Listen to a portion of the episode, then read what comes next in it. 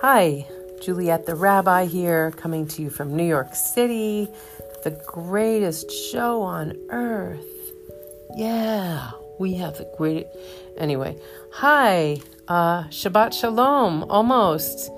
I'm going to talk today about aliens and whales and Tetzaveh, uh, the Parsha called Tetzaveh. This week I happened upon a funny series on Netflix and at first, I thought it would be too silly and too childish. I was trying to figure out, am I really going to like this show?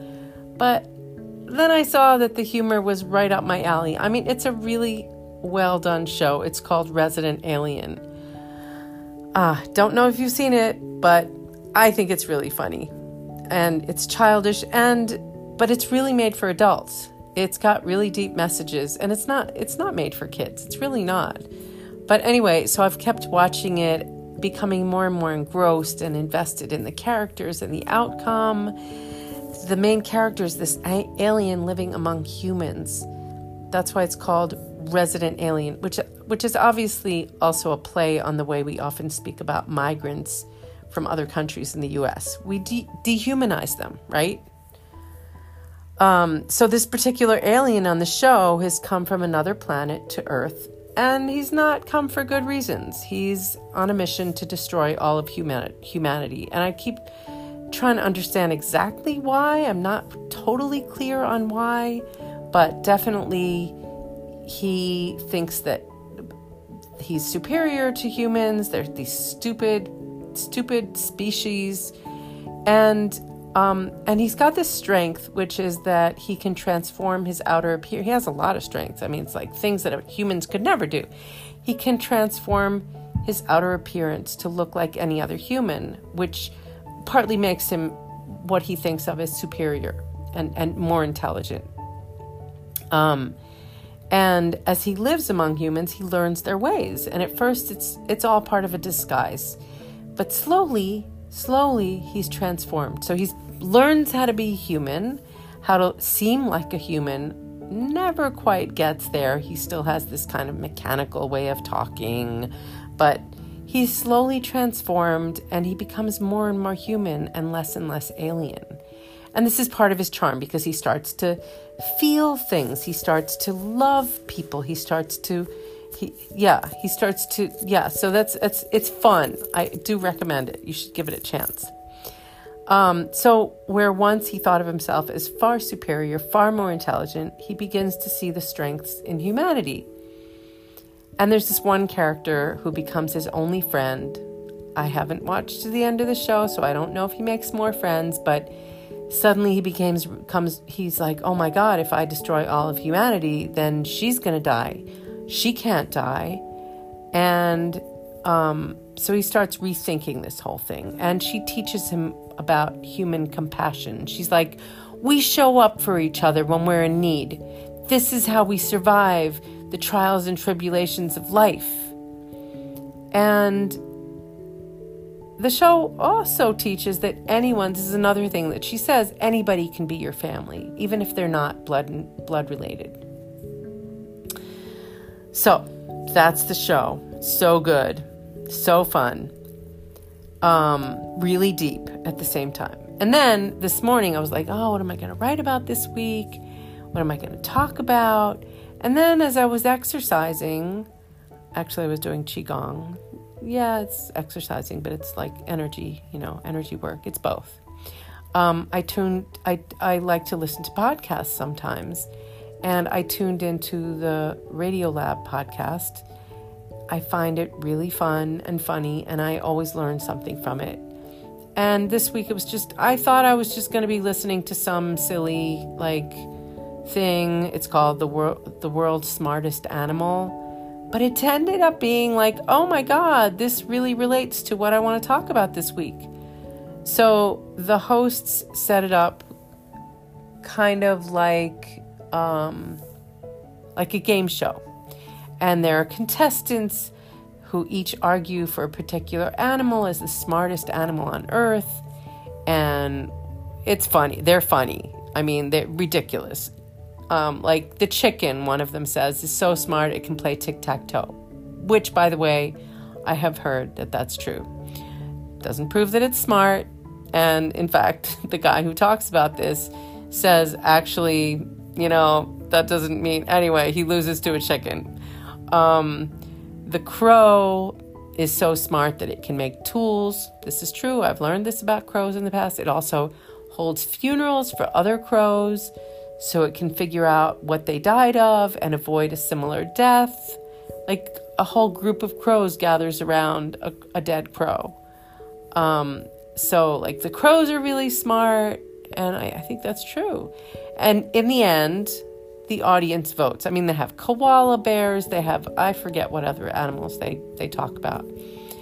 Um, they're not allowed to talk about the most obvious mammals that we compare our intelligence to, or whose intelligence we compare to our own, like chimpanzees and gorillas and elephants. We can't talk about. They can't. They're not allowed to include those animals. So they're off the board. Okay.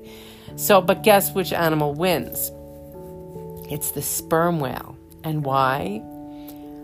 Partly it's because the sperm whale can sense another being approaching from very far away. And I thought, oh, well, yeah, of course, that's good for self protection against the enemy. Humans are terrible at that. We don't have that sense. Very few of us do. Um, but more importantly, the sperm whale was admired for its lack of the lack of concept of I in its vocabulary, if it were to have a vocabulary. Um, if a sperm whale could explain its emotions, it would say, We are sad, we are in pain, for example. There was even, and this is very touching, it made me want to cry. There's even a group of sperm whales that adopted a dolphin with a deformity. It had a spinal deformity, like a curvature of its spine or something, that had caused its own group of dolphins to reject it. So these whales know about community. They are the epitome of a completely communal way of thinking and living. Okay, back to something or onto something much more serious. Since the beginning of the war in Gaza, I've been talking a lot about compassion. I've been writing about it every week and talking about it on my podcast. I've been asking us to open our hearts to those who disagree with us, who, those we disagree with, or even I've been asking how can we open even do that for our quote unquote enemy. Or for that which or those who seem alien alien to us. And i and i'm i'm asking the question now does it protect us to be afraid and maintain our distance? I think that's true sometimes. Or maybe a lot of times. But there are times when it sets up a separation that we can't bridge and I think it does that much too much, much too often. And we do it for it's like it's that that that instinct in us is taken advantage of of a, is taken advantage of by politicians and by politics. This week in Torah, I'll explain more what I mean by that, but you probably know what I'm getting to. This week in Torah, Instructions are given for garments to be worn by the high priest in the temple. One major element of these garments is the breastplate or choshen. It's a patterned brocade made of special colorful threads. And in this brocade, there are sets there's a set of four rows of stones. They set four rows of stones. They're instructed to set four rows of different stones. And the stones add up to 12, and each one represents the 12 tribes of Israel. And each stone is a different stone for each tribe, which is like uh, it represents its various qualities, particular qualities to the tribe. There's mystical explanations for it. Um, so the priest wears this choshen, this breastplate, over his chest. So, what's the meaning behind this? there's a lot of things, but one of them is that it's a tool. It has been used as it was used as a tool for divination, a way of getting divine guidance. And if you think about each tribe, in I mean the war, the time, the the Torah is all about war, right? It's like how does the Israelite, how do the Israelites become a people? How do they overcome other people? So it's thought of as having been given guidance in times of war, for example. But it's important that these 12 add up to one. These 12 tribes become one Jewish people in sum. And I want to ask why do we continually need these reminders in the Torah that we are one? Why, like the resident alien in the TV series, who learns that the greatest human strength lies in our ability to have compassion? Why does it seem like this is a lesson we too have not yet internalized? To have compassion for each other and to see each other as one. Israel is a microcosm of all humanity. We're still in a tribal mindset, is our problem, waiting to be attacked and using the attack as a reason to strip our enemy of their humanity. This is a thing I don't. I, maybe people have always done this, stripped their enemies of humanity. Maybe that's the only way you can attack other people, is not see them as human. But when we stop seeing the other as human, we lose our compassion. When we lose our compassion, we lose what is most valuable about being human. I wonder if we can stop politicizing violence with labels that either dehumanize others or hold them up as heroes. Because, I mean, think about it. What's the difference between a terrorist and a freedom fighter? Except that we think that one is justif- is more justified in their actions and their violence than the other. I I want to ask if we personally are not capable of doing this of of seeing our enemy as human and of perpetrating violence ourselves, how can we expect our enemy to do it if we can't do it ourselves? I wonder if we can make it a practice to look at a stranger, someone we are perhaps even frightened of, and still see the image of God in them, even knowing that they could hurt us. Like the resident alien who begins to rethink his mission of killing humans as he gets closer to them. Maybe we too can get closer to those we consider our enemies.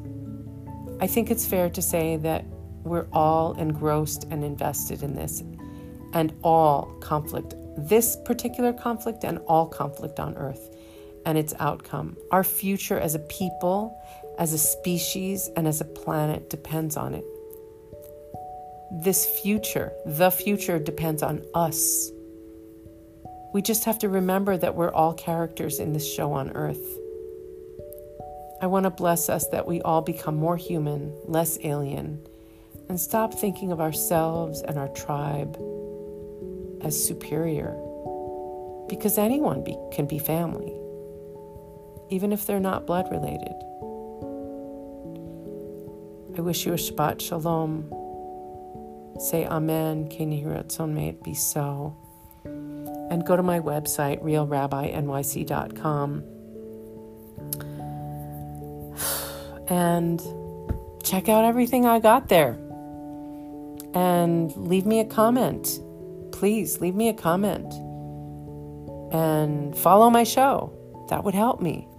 All of those things. All right.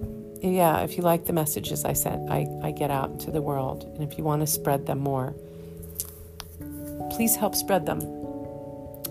Okay, until next time. Bye.